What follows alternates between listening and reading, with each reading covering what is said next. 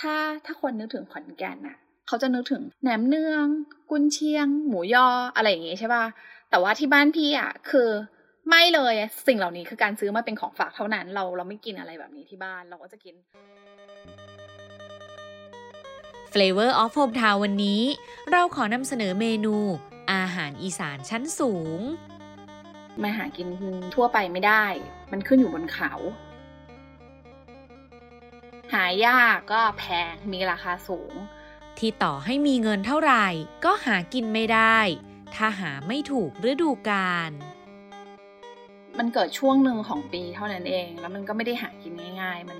มันเป็นมันเป็นเหตุที่ขึ้นอยู่แบบกับที่ที่มันค่อนข้างอุดมสมบูรณ์พอสมควร ความอุดมสมบูรณ์ของภูเขาที่สร้างให้เห็ดชนิดนี้ โดดเด่นแตกต่างจากเห็ดอื่นๆ บางคนอะเขาบอกว่ามันเหมือนหนังหมู มันหนาแล้วมันนุ่ม มันก็เลยพิเศษกว่าเห็ดอื่นๆ กับเรื่องราวการมีอาหารอีสานเป็นเสมือนพื้นที่ปลอดภัย ในเมนู แกงเห็ดเพิงค่ะ มันมันไม่ได้เป็นอาหาร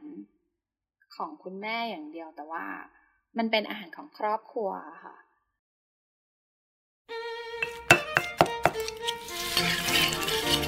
แคบแคบมากินข้าวตาหนุยมีการเมนูโปรดของลูกตึงนั่งกับเก่ากำลังหอนทอนอยู่ลูกมามามาเออถ้าไม่กลับมาบ้านนี่ไม่ได้กินนะฝีมือแม่เนี่ย Will the world via the voice Flavor of Hometown Podcast รายการอาหารพื้นบ้านที่แบ่งปันรสชาติคุ้นเคยของคนในบ้าน และเล่าผ่านความทรงจำของคนไกลบ้านดำเนินรายการโดย โอปอ เบนจมาพร ฝ่ายจารี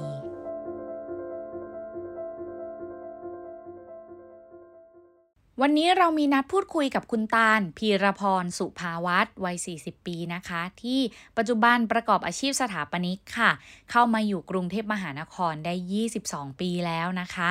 เรื่องเล่าของเมนูนี้จะเกิดขึ้นในช่วงชีวิตหนึ่งค่ะ ที่คุณตาเนี่ยได้เกิดแล้วก็เติบโตที่อำเภอคอนสารจังหวัดชัยภูมิ ก่อนจะย้ายเข้ามาอยู่ที่อำเภอเมืองจังหวัดขอนแก่นนะคะบอกได้เลยว่าแกงเห็ดนี้เนี่ยถือเป็นเมนูพื้นบ้านที่ฟังดูแล้ว ดูเหมือนจะธรรมดาค่ะ แต่วัตถุดิบหลักอย่างเห็ดตับเต่าไม่ธรรมดาแน่นอน ซึ่งการสนทนาของเราในวันนี้ คุณตันก็ชักชวนปอนะคะ ให้เรียกชื่อเห็ดตามภาษาท้องถิ่นดั้งเดิมของคนอีสานดีกว่าค่ะ ใช้เห็ดเพิ่งดีกว่านะ เพราะว่ามันเป็นพื้นบ้านดีอะไม่มันไม่น่าจะมีใครรู้จักว่าเห็ดตับเต่าจริง ๆ ถ้าชื่อเป็นภาษากลางเนาะ คนอาจจะรู้จักว่าเห็ดตับเต่า ปออะเคยได้ยิน เพราะว่ามันอยู่เหมือนในเพลงเพลงลูกทุ่งอะค่ะ เห็ดตับเต่าขึ้นอยู่ริมเขาอะไรสักอย่าง อ๋อ เออ เนี่ยจริงๆแล้วขึ้นอยู่ เออเคยได้ยินเหมือนกัน แต่ไม่คิดไม่คิดว่ามันคือมันคือเห็ดเดียวกัน แต่พอร้องปุ๊บนี่เออนึกถึงนึกออกเลยอะ เปิดมาปอก็มั่วเลยค่ะ ทักท้วงไปว่าเนื้อเพลงคือ เห็ดตับเต่าขึ้นอยู่ริมเขาข้างทาง ซึ่งมาจากเพลงมนรักลูกทุ่งนะคะ ของคุณยอดรักสลักใจค่ะ ที่เนื้อเพลงจริงๆ แล้วเนี่ยร้องว่า เห็ดตับเต่าขึ้นอยู่ริมเถาย่านาง ซึ่งคุณตาลก็พลอยคุ้นหูไปกับปอด้วยค่ะ เนื่องจากเป็นเพลงประกอบละครมนรักลูกทุ่งนะคะ ในปีพศ 2538 ที่ตัวละครพระนางอย่างพี่คลาวแล้วก็ทองกวาวเนี่ยโด่งดังมากเลยละค่ะในยุคนั้น ก็ถือเป็นอิทธิพลของสื่อนะคะ ที่ทำให้เราได้รู้จักกับผักพื้นบ้านชนิดนี้ค่ะ การพูดคุยต่อจากนี้เราขอเรียกเห็ดชนิดนี้ว่า เห็ดเผิงค่ะ ตามภาษาดั้งเดิมของคนอีสาน ที่มาจากคำว่า เห็ดพึ่ง เนื่องจากเวลานำไปประกอบอาหารนะคะ น้ำแกงเนี่ยจะมีสีเหลืองทองเหมือนน้ำผึ้งเลยค่ะ เรามาทำความรู้จักเห็ดเผิงจากประสบการณ์ของคุณตาลกันค่ะ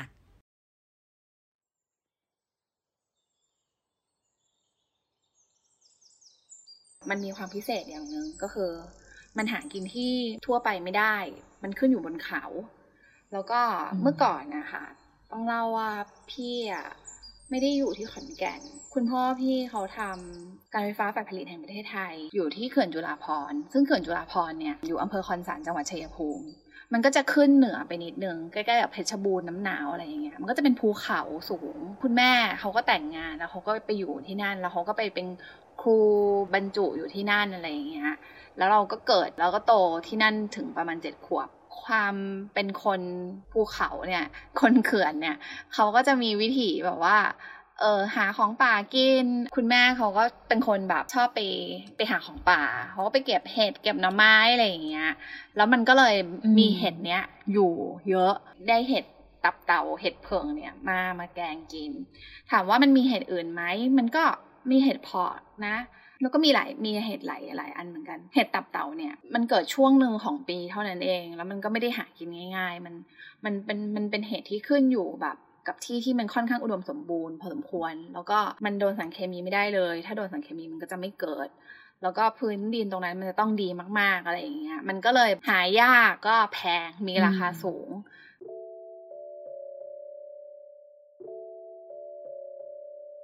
ราคาเห็ดเผิงในปีพศ 2564 ที่ผ่านมานะคะ อยู่ที่กิโลกรัมละ 300 บาทเลยล่ะค่ะ เนื่องจากเป็นเห็ดที่หาได้เฉพาะฤดูฝนนะคะ แต่ก็อย่างที่คุณตาลเล่าค่ะว่าจะเกิดในป่าที่อุดมสมบูรณ์มากๆเท่านั้น หลักๆ แล้วก็จะเป็นป่าเต็งรังค่ะ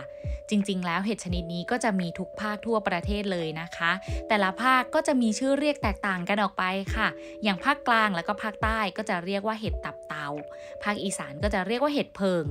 และก็ภาคเหนือนะคะ เรียกว่าเห็ดห้าค่ะ เนื่องจากว่าพบได้มากที่ใต้ต้นว่านะคะ แต่ก็มีการออกเสียงเพี้ยนไปแล้วก็เรียกง่าย ๆ ว่าเห็ดห้านั่นเองค่ะแต่ละภาคนะคะก็จะประยุกต์ไปทำเมนูหลากหลายแตกต่างกันไปค่ะทำได้หมดเลยทั้งต้มผัดแกงทอด และสิ่งที่ทำให้เป็นเห็ดในดวงใจของใครหลาย ๆ คนนะคะ นอกจากหายากแล้วก็คือเนื้อสัมผัสที่ ไม่เหมือนกับเห็ดสายพันธุ์อื่น ๆ เลยค่ะ มันจะมีความหนาสักประมาณแบบสองเซนอะหนาๆเลยอะเวลาหั่นน่ะ แล้วก็ตัวดอกมันอะก็จะบานเกือบสักแปดเก้าเซนเลยนะ ใหญ่มาก เป็นดอกใหญ่ๆ แล้วเวลาหั่นมันก็จะหนาๆบางคนอะเขาบอกว่ามันเหมือนหนังหมู มันหนาแล้วมันนุ่ม มันก็เลยพิเศษกว่าเห็ดอื่น ก็แต่ละคนก็จะมีวิธีการแกงต่างกันไป แต่ของคุณแม่พี่อะเอาน้ำยานางมาคั้น แล้วก็เอาเห็ดมาแกงใส่ ใส่พวกหอมตะไคร้พริก บางคนเขาก็จะใส่แบบมะขามเปียก แต่คุณแม่พี่อะเขาจะใส่ยอดใบมะขามอ่อน แล้วก็ปลาแห้ง เพราะว่าเอิมอยู่ที่เขื่อนนะคุณพ่อเขาชอบไปหาปลา บางทีก็จะได้ปลามา เขาก็จะ เอามาเก็บไว้ก็จะเอาไปตากแห้ง มันก็เลยไม่เหมือนที่คนอื่นทำอะไรอย่างเงี้ยแหละ ต้องคุณแม่เท่านั้นอะไรอย่างเงี้ยค่ะ จากการพูดคุยกับคุณตาลนะคะ ก็ทำให้ปอเข้าใจคำว่าทำมาหากินมากขึ้นเลยละค่ะ นั่นก็คือการหาวัตถุดิบแต่ละอย่างนะคะ จากแหล่งธรรมชาติ และนำมาประกอบอาหารกันในครัวเรือนค่ะ คุณตาลเล่าต่อว่า นี่คือวิถีชีวิตของคนเขื่อน ท่ามกลางป่าเขา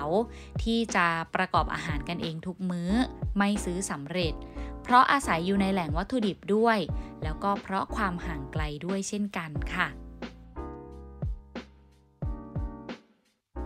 วิถีของชาวเขื่อนก็คือมันเหมือนกับแต่ละคนที่แบบพื้นเพต่างกันก็มาอยู่รวมกันแต่ว่า คุณแม่พี่อะ originally คือเขาเป็นคนอีสานพื้นบ้าน เขาก็จะกินของแบบนี้ บางบ้านที่เขาแบบ อาจจะย้ายมาจากกรุงเทพอาจจะย้ายมาจากภาคกลาง อาจจะย้ายมาจากที่อื่นเงี้ยเขาก็ไม่กินแบบนี้เขาก็ไม่ทำไงถ้าถ้าเทียบระยะทางจากที่เขื่อนจุฬาภรมาตัวเมืองอะเขื่อนจุฬาภรเนี่ยอยู่ชัยภูมิก็จริง แต่ว่าจะไม่เข้าตัวเมืองชัยภูมิ มาขอนแก่นน่ะจะง่ายกว่า ก็คือจากเส้นทางของเขื่อนจุฬาภรลงมาเนี่ย มันก็คือจะมาเจออำเภอชุมแพ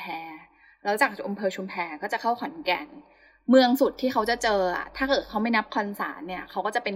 ชุมแพเลยในสมัยก่อน ซึ่งสมัยก่อนก็คือ 30 ปีก่อนที่แล้ว มันก็เลยเหมือนกับแบบจะซื้อจะหาอะไรอะมันลำบากอะค่ะ เขาก็เลยหากินแถวนั้น แล้วก็ใช้ทรัพยากรแถวนั้นที่มีอยู่อะในการทำกินอะปลูกพริกเอง ปลูกผักเอง ไปเก็บผักไปเก็บของป่ากิน หาได้พอเป็นมื้ออะ แล้วก็เอามาแบ่งกันกินกับชาวบ้านกับคนแถวนั้นอะไรอย่างเงี้ยค่ะ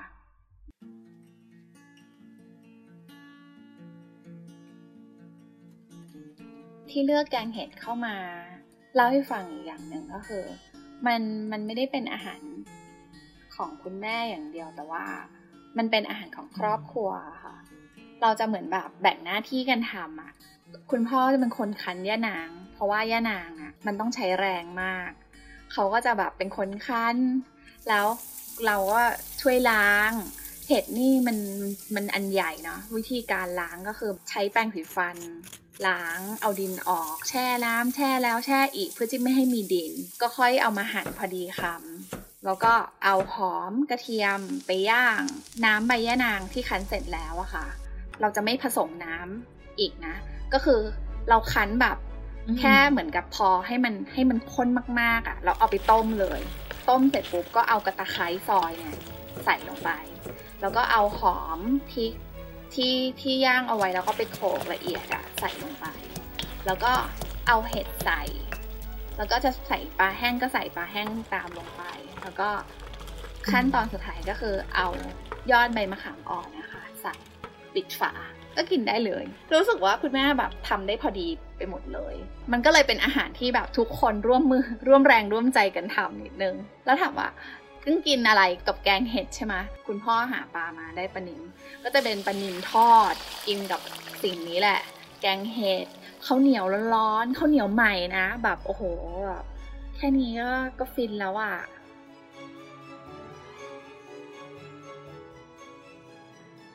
การที่คุณตาลนะคะ มีอาหารอีสานเนี่ยเป็นเสมือนพื้นที่ปลอดภัย นับว่าได้รับอิทธิพลเนี่ยมาจากคุณแม่ล้วนๆเลยค่ะ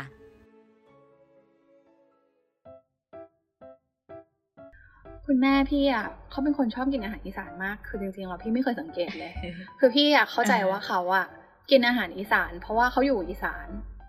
แต่พอเขามาอยู่เขามาหาเราที่กรุงเทพอะเขาก็ยังหอบอาหารอีสานมาทำที่นี่เลยอะ เราก็เลยรู้ว่าอ๋อจริงๆแล้วคุณแม่เป็นคนชอบกินอาหารอีสานนี่เองอะไรอย่างเงี้ย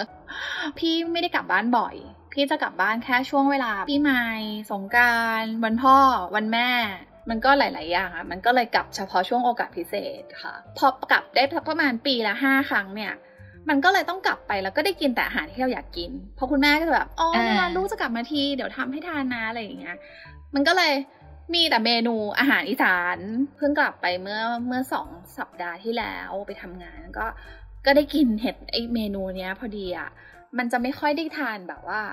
ถ้าถ้าคนนึกถึงขอนแก่นน่ะเขาจะนึกถึงพวกแบบค่ะแหนมเนือง กุนเชียง หมูยออ่าอะไรอย่างงี้ใช่ป่ะอ่าแต่ว่าที่บ้านพี่อะค่ะคือ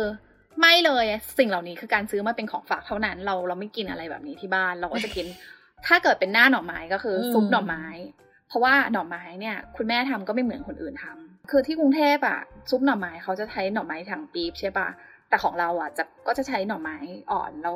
เราก็ไม่ตอนเมื่อตอนเมื่อก่อนมาอยู่กรุงเทพใหม่ๆก็ไม่เข้าใจว่าแบบทำไมซุปหน่อไม้ที่กรุงเทพแบบมันไม่อร่อยเลยมันเปรี้ยวเพิ่งจะมารู้ว่าแบบอ๋อจริงๆเขาไม่ได้ใช้หน่อไม้แบบสดเหมือนที่บ้านเรา เขาใช้หน่อไม้ปี๊บมันก็เลยไม่อร่อยนะอะไรอย่างเงี้ย เนี่ยตอนนี้คืออายุเริ่มเยอะแล้วแล้วเริ่มกินแกงหวายได้แล้วก็จะเป็นแกงหวายตอนนี้กำลังกำลังตื่นเต้นกับแกงหวายอยู่ เพราะว่ากำลังกินแกงหวายอร่อยมากมันขมๆหน่อยไหมอะถ้าเกิดหนูอายุเท่าพี่แล้วหนูจะไม่ขมค่ะก็คือแบบเนี่ยแหละกำลังกำลังตื่นเต้นกับรสชาติใหม่รสชาติความขม เรื่องราวทั้งหมดที่ทุกคนได้ฟังมานะคะ เป็นเพียงช่วงชีวิตในวัยเด็ก ตั้งแต่เกิดจนถึงอายุ 7 ปีเท่านั้น เรื่องราวไกลบ้านของคุณตาล เริ่มต้นตั้งแต่อายุ 8 ปีค่ะ ที่ต้องห่างจากคุณพ่อคุณแม่ มาอาศัยอยู่กับคุณยาย เพื่อเรียนหนังสือต่อที่อำเภอเมืองจังหวัดขอนแก่นค่ะ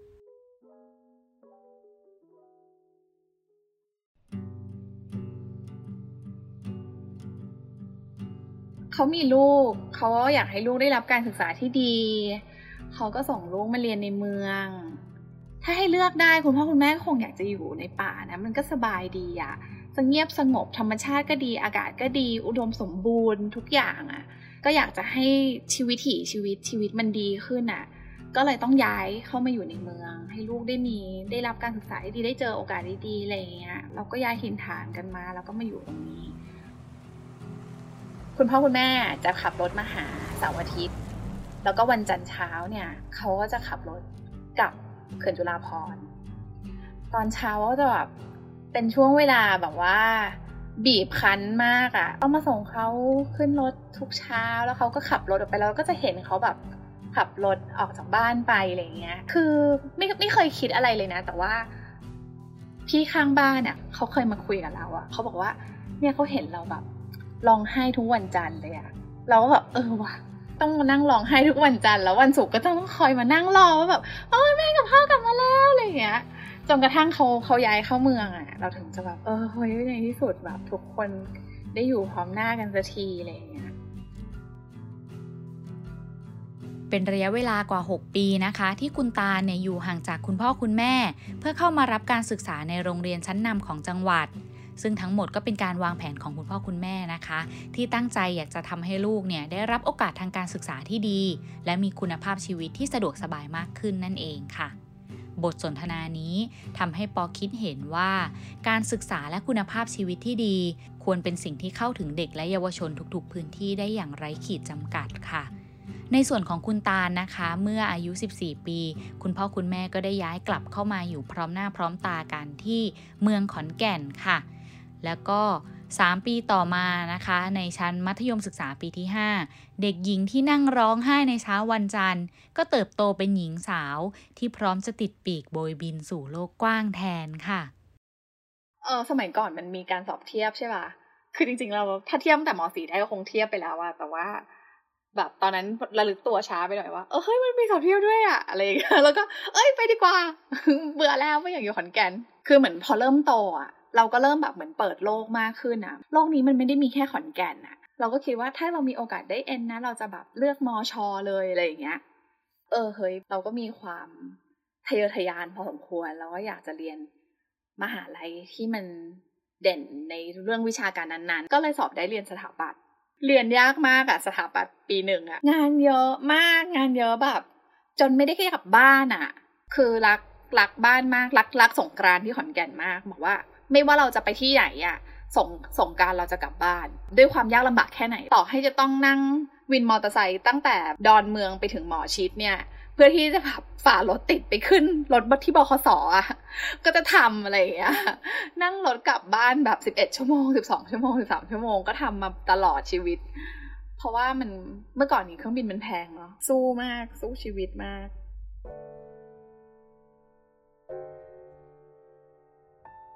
ซึ่งคุณตาลนะคะได้สอบเทียบเข้าเรียนคณะสถาปัตยกรรม มหาวิทยาลัยธรรมศาสตร์ ตั้งแต่เรียนจบชั้นมัธยมศึกษาปีที่ 5 ค่ะ แต่ก็ยังรักในการกลับบ้าน เพื่อทำกิจกรรมกับครอบครัวในทุกๆ เทศกาล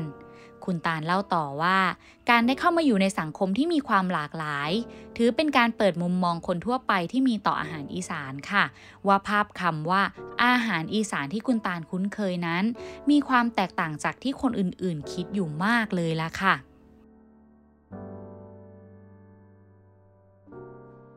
อาหารอีสานในรูปแบบที่พี่ประทับใจอะ่ะ มันไม่เหมือนอาหารอีสานของคนทั่วไป ของคนทั่วไปอะ่ะเวลาที่นึกถึงอาหารอีสานนะคะเขาจะนึกถึงลาบน้ำตก ต้มแซบแต่ละบ้านเราอะ่ะเราไม่กินอย่างนี้ ถ้าเราเป็นลาบคือแบบเป็นแอดวานซ์ไปเลยแบบเป็นลาบเป็ด เพื่อนที่โรงเรียนอะ่ะเพื่อนที่โรงเรียนเดียวกันแท้ๆเนี่ยเขาบอกว่าเราไม่เคยกินอาหารแบบนี้เลย บ้านเราไม่กินทำไมเฉพาะที่บ้านเรากิน อ๋อ เพราะว่าอาหารแบบนี้มันเป็นอาหารป่าเฉพาะคนภูเขาอะเขากิน คนที่อยู่ราบสูงอะกิน แต่ถ้าเกิดคนที่อยู่ที่ราบแบบว่าร้อยเอ็ดยโสธรมหาสารคามอะไรอย่างเงี้ยเขาอาจจะไม่กินของนี้นะ เพราะว่าเขาไม่มีป่าคราวนี้ไอ้พวกของที่เก็บมาจากป่า มันอุดมกว่านั้นน่ะเราจะบอกว่ามันริชกว่า มันอุดมสมบูรณ์ มันป่าแห้งๆแรงๆ มันก็ไม่มีของนี้ให้กิน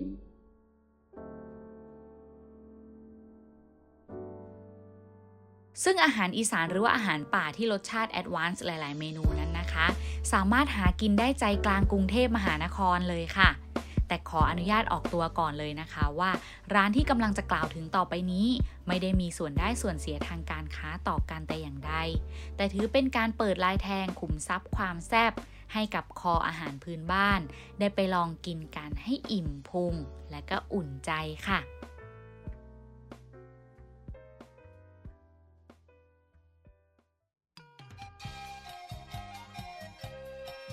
เพิ่งค้นพบก็จะมาอยู่แถวซอยอารีย์ ในซอยสายลมอะมันก็มีร้านอาหารอีสานเจ้าหนึ่งมาเปิด ร้านอาหารอีสาน homemade อะเขาเขานิยามตัวเองว่าเขาเป็นลาวนครพนม เขาชื่อร้านเผ็ดเผ็ดเผ็ดเผ็ดคาเฟ่ซึ่งจริงๆแล้วแบบเมื่อก่อนเนี่ยค่ะเขาก็เป็นร้านเล็กๆเองนะ แล้วอยู่ดีก็มีคนไปกินเยอะแยะมากมาย แล้วมันก็ดังมากเลย ดังจนขยายสาขาไปทั่วเลยอะ แล้วเขาได้เขาได้มิชลินหรือเปล่าไม่แน่ใจนะ แต่ว่าเป็นหนึ่งในแบบนอมินีอะไรเงี้ยในเรื่องอาหารพื้นบ้านอะแล้วรสชาติที่เขาทำอะเหมือนที่บ้านเหมือนคุณแม่พี่ทำเลย แล้วเขาก็มีแกงแปลกๆเงี้ยเยอะไปหมดเลยอะเนี่ยแหละ ถ้าอยากจะกินสุดๆนะ ก็จะไปร้านเผ็ดๆ แล้วก็ไม่มีที่อื่นทำได้เหมือนด้วย ใกล้เคียงที่สุดละ ความ advance ของเขาคือมัน authentic อะมันแบบมันมันโอ้โหมันเหมือนกับบ้านเราเลยมัน เนี่ยแหละที่แถวบ้านเรากินอย่างเงี้ยแหละทำไมที่กรุงเทพไม่มีใครทำแบบนี้ แล้วก็กลายเป็นเขาก็ทำได้ดีมากแล้วก็แบบ คนก็ชอบมาก คือถ้าทุกคนทำแบบเนี้ยก็จะขายดีแบบเขานี่แหละ ไม่ต้องแบบไม่ต้องเปลี่ยนแปลงไม่ต้องดัดแปลงหรอก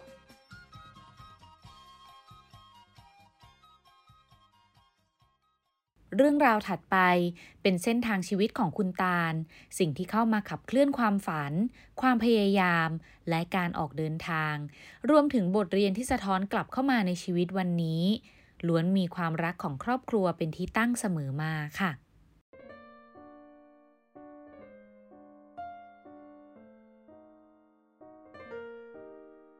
คือพี่รักคุณยายมากแล้วพี่ก็คิดว่าเราจะตั้งใจเรียนไปเพื่ออะไรไม่เห็นมีใครสนใจเลยอะไรเงี้ยแล้วก็บอกตัวเองว่าอ๋อเราตั้งใจเรียนเพราะว่าเราจะเรียนให้เก่ง ให้คุณยายภูมิใจ เรียนให้เรียนให้เก่งจะได้งานดีๆ ได้เงินเดือนดีๆ เพื่อที่จะให้คุณยายได้ภูมิใจได้ไปอยู่ด้วยกันห้าปีที่แล้วอะพี่ก็มันตั้งคำถามอีกว่า เออคุณยายเราก็แก่แล้วนะ แล้วเราจะหาเงินไปถึงไหนอะแล้วเราจะอยู่กับคุณยายเมื่อไหร่อะ ปลายทางตรงนั้นมันจะอยู่ที่ไหนทำงานเก็บเงิน แล้วก็ไปอยู่กับคุณยาย แล้วทำไมเราไม่ไปอยู่กับคุณยายเลยวะ ก็ตอนนี้เขายังมีชีวิตอยู่นี่นาอะไรอย่างเงี้ย แล้วมีแบบช่วงหนึ่งเขาเขาไม่สบาย เออคุณแม่แบบ อยากกลับมาอยู่กับคุณยายอะเพราะว่ากลัวอยู่กับเขาได้ไม่นานอะไรเงี้ย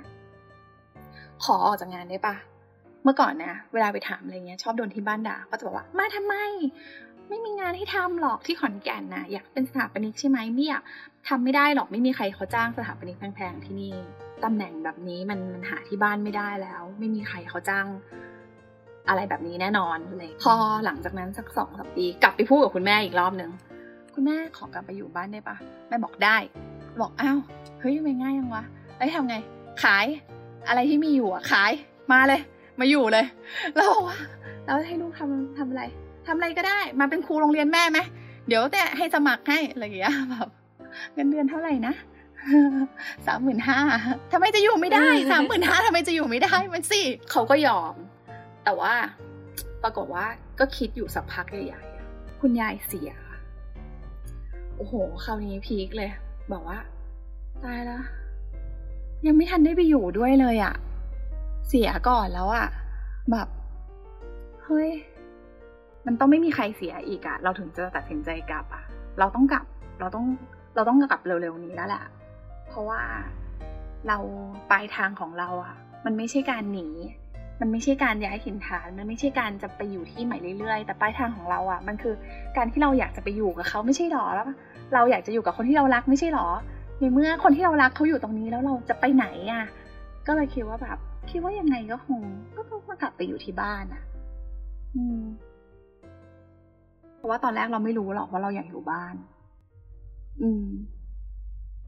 เออว่ะพอพอได้พูดอย่างนี้แล้วก็ อืม มันเหมือนกับเรา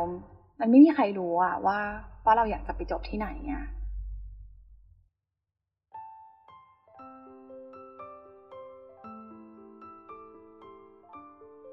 มันเหมือนกับเริ่มขยับไปเรื่อยๆอะจากโอ้โห อยู่บนภูเขาเลยอะอยู่ เราจะเรียกว่าหลังเขายังได้เลย เพราะว่ามันสุดยอดอยู่ห่างไกลโอเอฟอร์มทุกคน เมื่อก่อนนั่งเรือหาปลากับพ่อ ไปเข้าป่าเก็บเห็ดกับแม่ซ้อนมอไซค์แม่แบบมาเรียนจนกระทั่งย้ายมาอยู่โรงเรียนในเมือง ได้มีเพื่อนที่มีแต่เด็กนักเรียนที่เก่งๆที่สุด พอเราเริ่มเปลี่ยนสังคมอะ่ะเฮ้ยเริ่มเรียนพิเศษ เริ่มต้องเรียนต้องสอบเทียบเฮ้ยเราต้องเรียนมหาลัยชั้นนำมันมันน่าจะต่อยอดกับชีวิตเราได้อะไรอย่างเงี้ย แล้วก็เริ่มขยับมาเรื่อยๆ จนกระทั่งแบบมาอยู่ที่กรุงเทพอะเรียนธรรมศาสตร์ เรียนตีต่อโท เราจะไปไกลได้แค่ไหนนะเราก็ถ้าเราจะเรียนยูที่ต่างประเทศ เราต้องเรียนยูท็อปนะสำหรับการไปเรียนต่อต่างประเทศอาจจะแบบไปไม่ถึงขั้นนั้น เพราะว่าทำงานที่ไทยเยอะไปหน่อย เราก็เลยเริ่มอืมเริ่มแบบว่า ก็เลยก็เลยเริ่ม settle กลับมาอยู่แค่ที่กรุงเทพแล้วก็ วันนี้ยังคิดอยู่เลยว่าเออเฮ้ยเรากำลังจะมาสัมภาษณ์เรื่องนี้นะ ตอนนี้เราทำอะไรอยู่ที่ไหนหน้าอะไรอย่างเงี้ยเราก็อ๋อเออเราอยู่แบบ ก็กลางก็กลางกรุงเทพเลยนะเนี่ยอยู่ซอยอารีย์อะทำงานที่เซนทรัลเวิลด์อะ มันคนละโลกเลยอะ แต่ละที่อะ มันไม่เหมือนกันเลยอะ ภาพมันเปลี่ยนไป ในแต่ละแบบบริบทมันต่างกันไปเรื่อยๆ อย่างไม่น่าเชื่อ อืมอืมแต่เราก็ไม่ลืมตัวตนเรานะ เราก็ยังกินแกงเห็ดอยู่ เรียกว่าเรามีความเป็นคนเมืองที่รักบ้านเกิดมาก ๆ ดีกว่าค่ะ